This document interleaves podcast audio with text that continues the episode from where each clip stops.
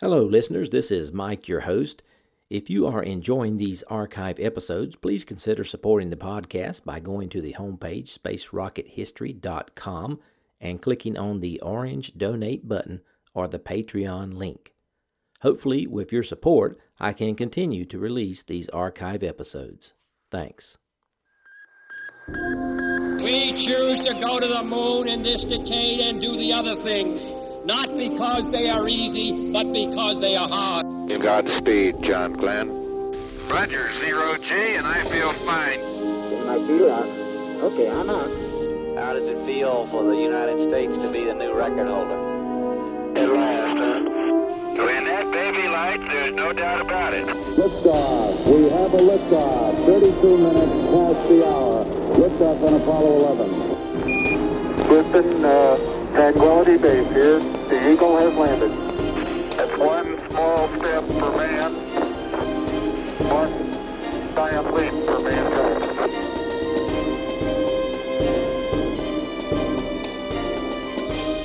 Hello and welcome. This is Michael Annis, and you're listening to episode 189 of the Space Rocket History Podcast. And now, John Glenn, remembered. Roger, zero G, and I feel fine. Capsule is turning around.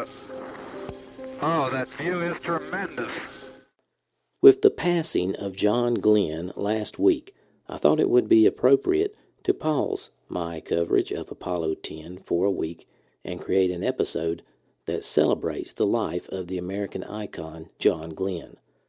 I covered John Glenn's Mercury flight in episodes 30 and 31. I'm going to re release those episodes over the next two days, so I won't spend a lot of time on his Mercury flight in this episode. That will be covered tomorrow. John Herschel Glenn Jr. was born on July 18, 1921, in Cambridge, Ohio. John's father owned a plumbing company, and his mother was a schoolteacher. Glenn was raised in nearby New Concord with his adopted sister, Jean. He attended New Concord Elementary School as well as New Concord High School until he graduated in 1939. He eventually received his Bachelor of Science degree in engineering from Muskingum College, also in New Concord. Years later, Muskingum College also awarded him an honorary doctorate of science degree in engineering. In fact, Glenn has received honorary doctoral degrees from nine colleges or universities.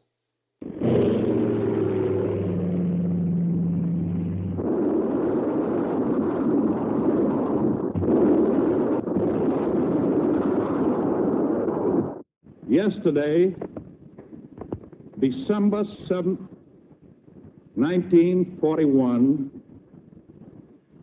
a date which will live in infamy.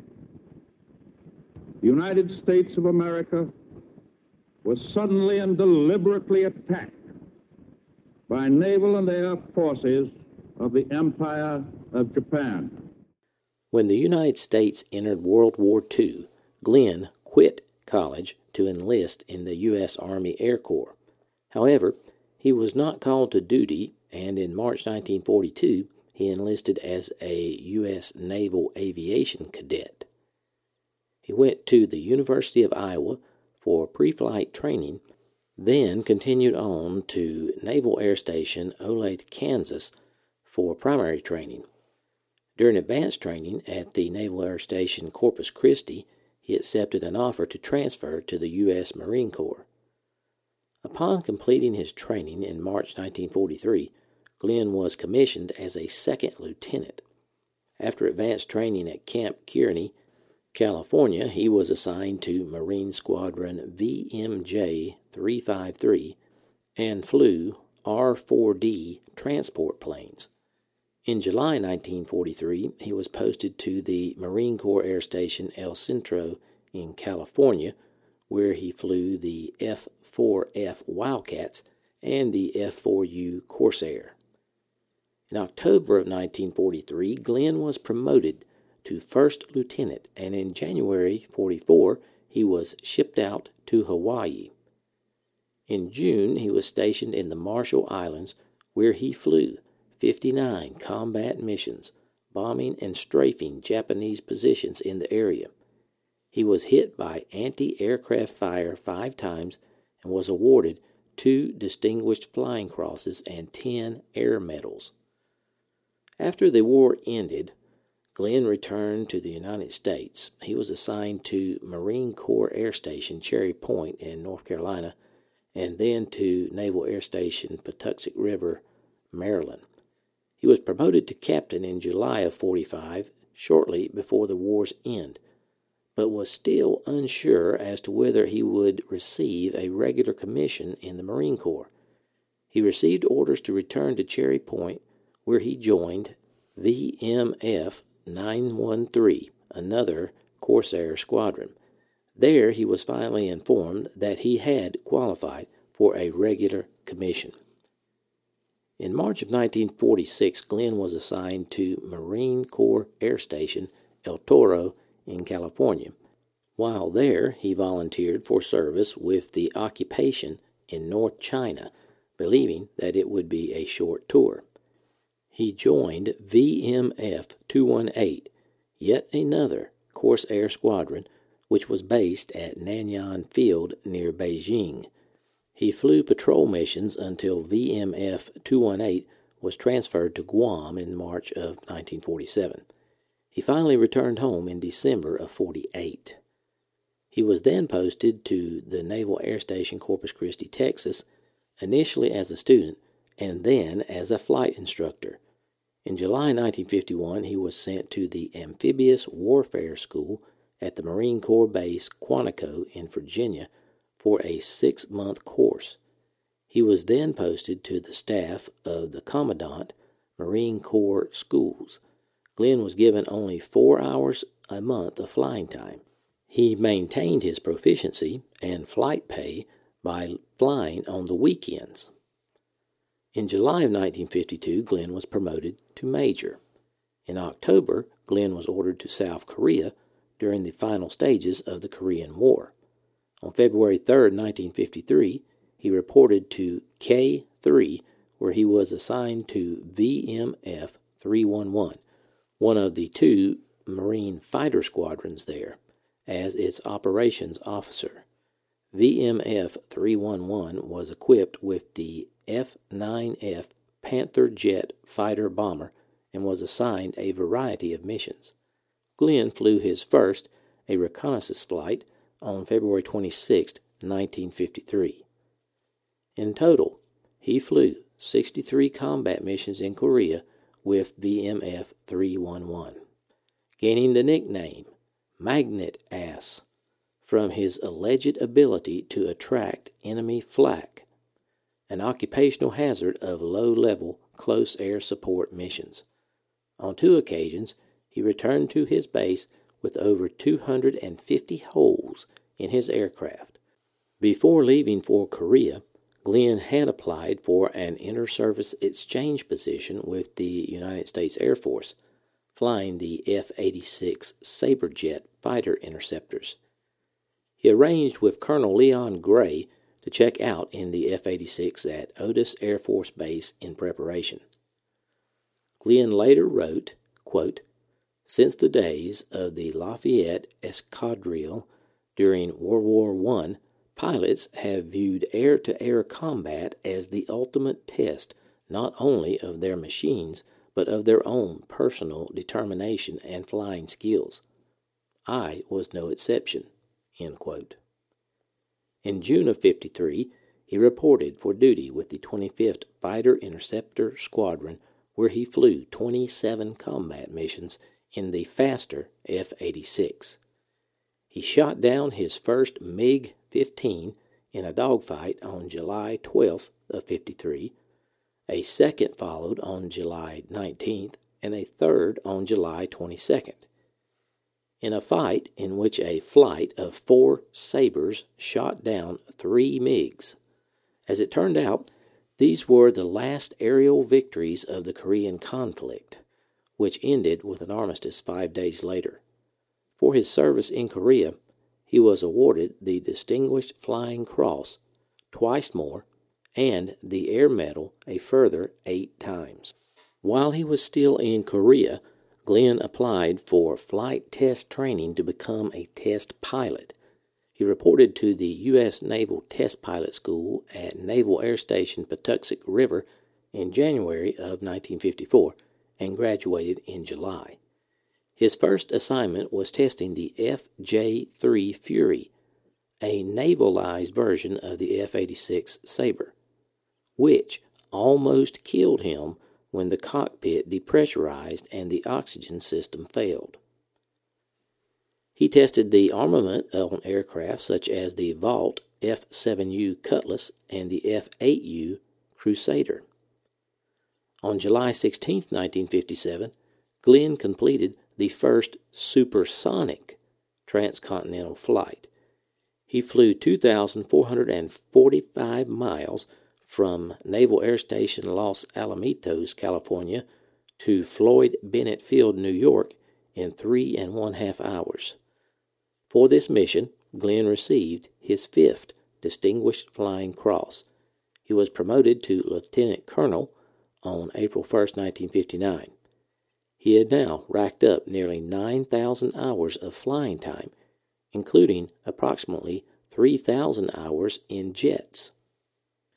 In 1958, NASA began a recruiting program for astronauts, and Glenn met the requirements, but just barely. He was close to the age cutoff of 40 and also lacked the required science based degree at the time. Glenn was on a list of 100 test pilots who met the minimum requirements to become an astronaut. The prospective candidates were screened, and the number of potential candidates was reduced to 32. These candidates were put through a battery of tests. After testing, the candidates had to wait 10 to 12 days to hear the results. Glenn had returned to his position at the Navy Bureau of Aeronautics at that time when he received a call from the Associate Director of Project Mercury, Charles Donlan, during which he was offered a position as one of the Mercury Seven. He remained an officer in the U.S. Marine Corps after he was selected in 59. After his selection, he was assigned to NASA Space Task Group in 1959, which was located at Langley Research Center in Hampton, Virginia.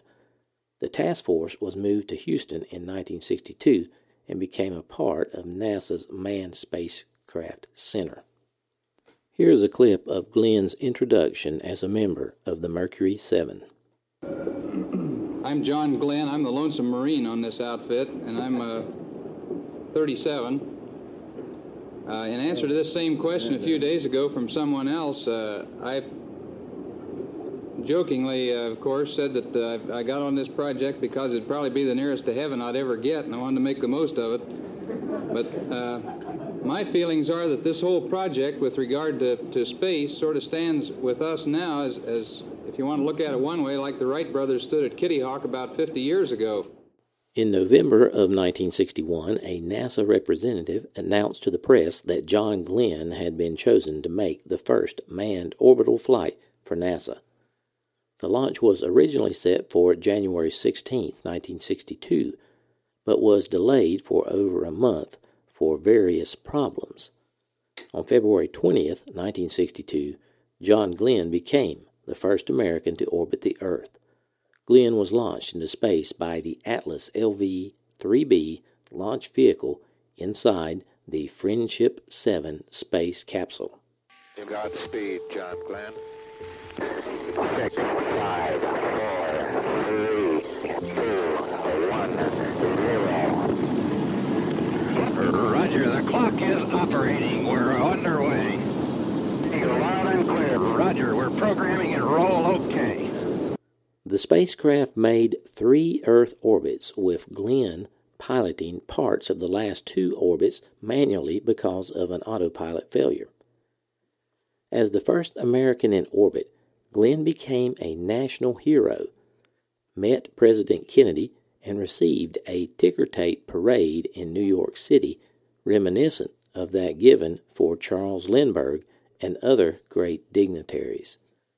At this point, Glenn became so valuable to the nation as an iconic figure that President Kennedy would not risk putting him back into space again. Glenn's fame and political attributes were noted by the Kennedys, and he became a personal friend of the Kennedy family. On February 23, 1962, President Kennedy awarded Glenn the NASA Distinguished Service Medal. Since Glenn was already 42 years old, it was unlikely that he would be chosen to perform a lunar landing, so he decided to resign from NASA on January 16th of 1964 and the next day announced his candidacy as a Democrat for the U.S. Senate from his home state of Ohio. But on February 26th of 64, Glenn suffered a concussion from a slip and fall against a bathtub. This led him to a draw from the race in March of 64. Glenn then went on convalescent leave from the Marine Corps until he could make a full recovery, which was necessary for his retirement from the Marines. He did retire on January 1st of 65 as a colonel and entered the business world as an executive for Royal Crown Cola. Through the years, Glenn remained close to the Kennedy family and was with Robert Kennedy when he was assassinated in 1968. Glenn was a pallbearer at Kennedy's funeral. In 1970, Glenn was narrowly defeated in the Democratic primary for nomination for the Senate by fellow Democrat Howard Metzenbaum. Metzenbaum eventually lost the general race to Robert Taft. In 1974, the Ohio Democratic Party wanted Glenn to run for lieutenant governor. Instead, he decided to challenge Metzenbaum again for the Senate seat vacated by William B. Saxbe. In the primary race, Metzenbaum contrasted his strong business background with Glenn's military and astronaut credentials, saying his opponent, quote, never held a payroll, end quote. Glenn's reply to Metzenbaum came to be known as the Gold Star Mother's speech. Glenn told Metzenbaum to go to the Veterans Hospital and, quote, look those men with mangled bodies in the eyes and tell them they didn't hold a job. You go with me to any Gold Star mother and you look her in the eye and tell her that her son did not hold a job. Many felt the Gold Star Mother speech won the primary for Glenn. After defeating Metzenbaum, Glenn defeated Ralph Perk the Republican mayor of Cleveland in the general election, thus beginning a Senate career that would continue until 1999. In 1976, Glenn became a candidate for the Democratic vice presidential nomination. However, Glenn's keynote address at the Democratic National Convention failed to impress the delegates, and the nomination went to the veteran politician Walter Mondale. Glenn also ran for the 1984 Democratic presidential nomination, but was once again defeated by Walter Mondale. In 1997, Glenn announced that he would retire from the Senate at the end of his then current term. At this point, one might think that John Glenn's career was over. Except, on January 16, 1998, NASA Administrator Dan Goldin announced that Glenn would be on the STS 95 crew. This flight made him the oldest person to fly in space at an age of 77. NASA and the National Institute of Aging plan to use Glenn as test subject for their research. Biometrics would be taken pre, in, and post flight some experiments compared him to the younger crew members, for example, comparing their circadian rhythms.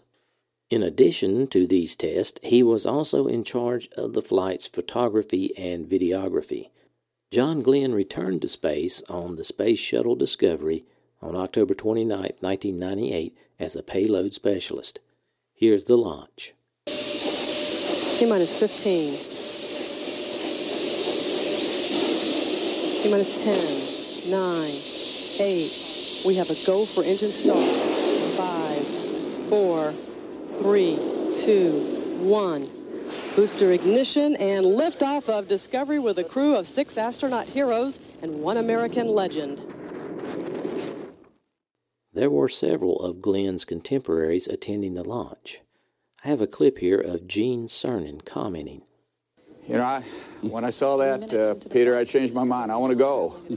you told me the other day you didn't want to go. Been Well, there, I- done that, you I, said. no, I, I changed my mind. I, I, I haven't done this, so I, I think I want to go. I want to get in line. I really wonder what John's thinking now. Uh, He's just got to be. I mean, I, I don't. I can't get into his head, but I want to ask him when he gets back. And finally, here is payload specialist number two, John Glenn, on the flight. Hello, Houston. This is PS2, and they let me get sprung out of the middeck for a little while. We're just going by Hawaii, and that is absolutely gorgeous. And roger that. Glad you're enjoying the show. Boy, enjoying the show is right. This is beautiful. The best part is uh, do a trite old statement, zero G, and I feel fine. Yeah, Beam, I just want the record to show that uh, we just passed 4 hours, 55 minutes, and 23 seconds, and uh, I promised I'd take Senator Glenn on uh, his second flight and make it a little bit longer than his first flight, and we've already accomplished that. So we, uh, we're a bunch of smiling faces up here. Glenn stated in his memoir that he had no idea NASA was willing to send him back into space when the announcement was made. His participation in the nine day mission was criticized by some in the space community as a political favor granted to Glenn by President Clinton. In a 2012 interview, Glenn said that the purpose of his flight was to make measurement and do research on himself at the age of 77, comparing the results on himself in space with the younger astronauts, and maybe getting insights on the immune system or protein turnover or vestibular functions and other things. He regretted that NASA did not follow up on his research about aging by sending more people from this age range into space.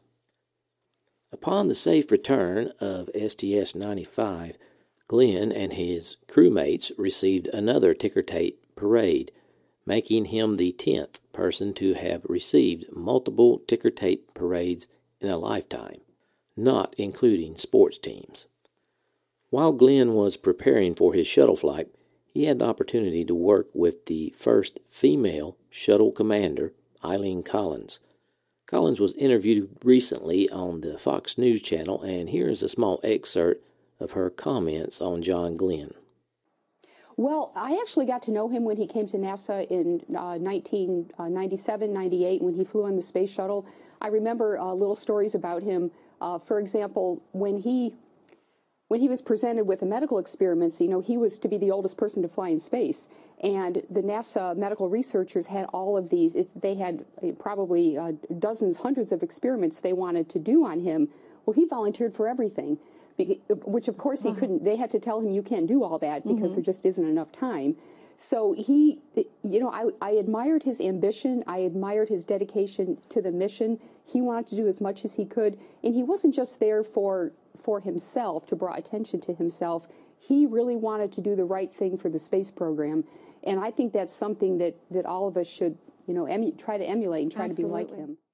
In May 1999, NASA's Lewis Space Research Center in Ohio was renamed the John H. Glenn Research Center at Lewis Field. Over his long career, Glenn received numerous special honors. I will name a few.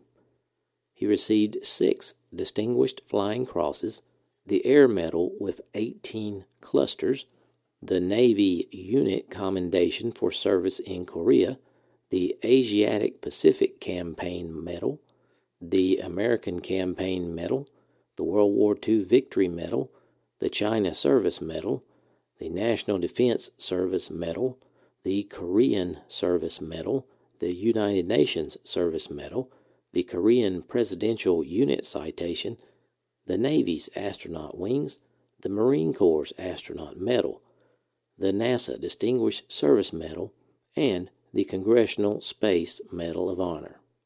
The passing of John Glenn last Thursday means that the Mercury 7 are all gone now. I thought it might be appropriate to remember them along with Glenn. Here are the feats the seven are best known for and how they died. Gus Grissom was the first person to be launched into space twice.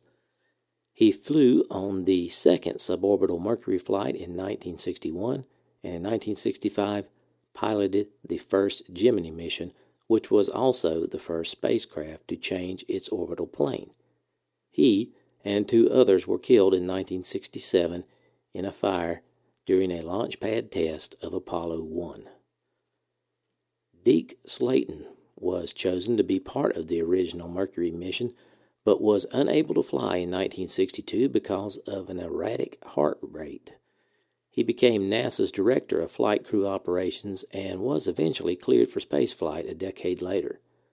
Slayton died of a brain tumor in 1993 at the age of 69. Alan Shepard was the first American to journey into space. Shepard launched on May 5, 1961, aboard the Freedom 7 spacecraft. His flight was suborbital, rising to an altitude of 116 statute miles before landing back on Earth. Shepard died in 1998 at the age of 74 from leukemia. Gordon Cooper flew on the final Mercury mission and became the last U.S. astronaut to fly alone in space. His Faith 7 capsule circled the Earth 22 times, and the mission lasted more than a day. His second trip to space aboard Gemini 5 in 1965 lasted eight days and set a new space endurance record for that era. He died in 2004 of heart failure at the age of 77. Wally Schirra became the first man to fly aboard all three of the United States' first three human space projects Mercury, Gemini, and Apollo. He was command pilot on Gemini 6 in 1965 when he led the first spacecraft rendezvous by flying within one foot of the already orbiting Gemini 7. Schirra died of a heart attack while being treated for abdominal cancer in 2007 at the age of 84. Scott Carpenter radioed the now famous Godspeed John Glenn as his colleague was about to embark on the first U.S. orbital flight in 1962. Later that year, Carpenter became the second American to orbit the Earth, and he died in 2013 at the age of 88 after suffering a stroke. And lastly, John H. Glenn Jr., the first American to orbit the Earth. He had been in declining health since undergoing heart valve surgery in 2014. He died on December 8, 2016.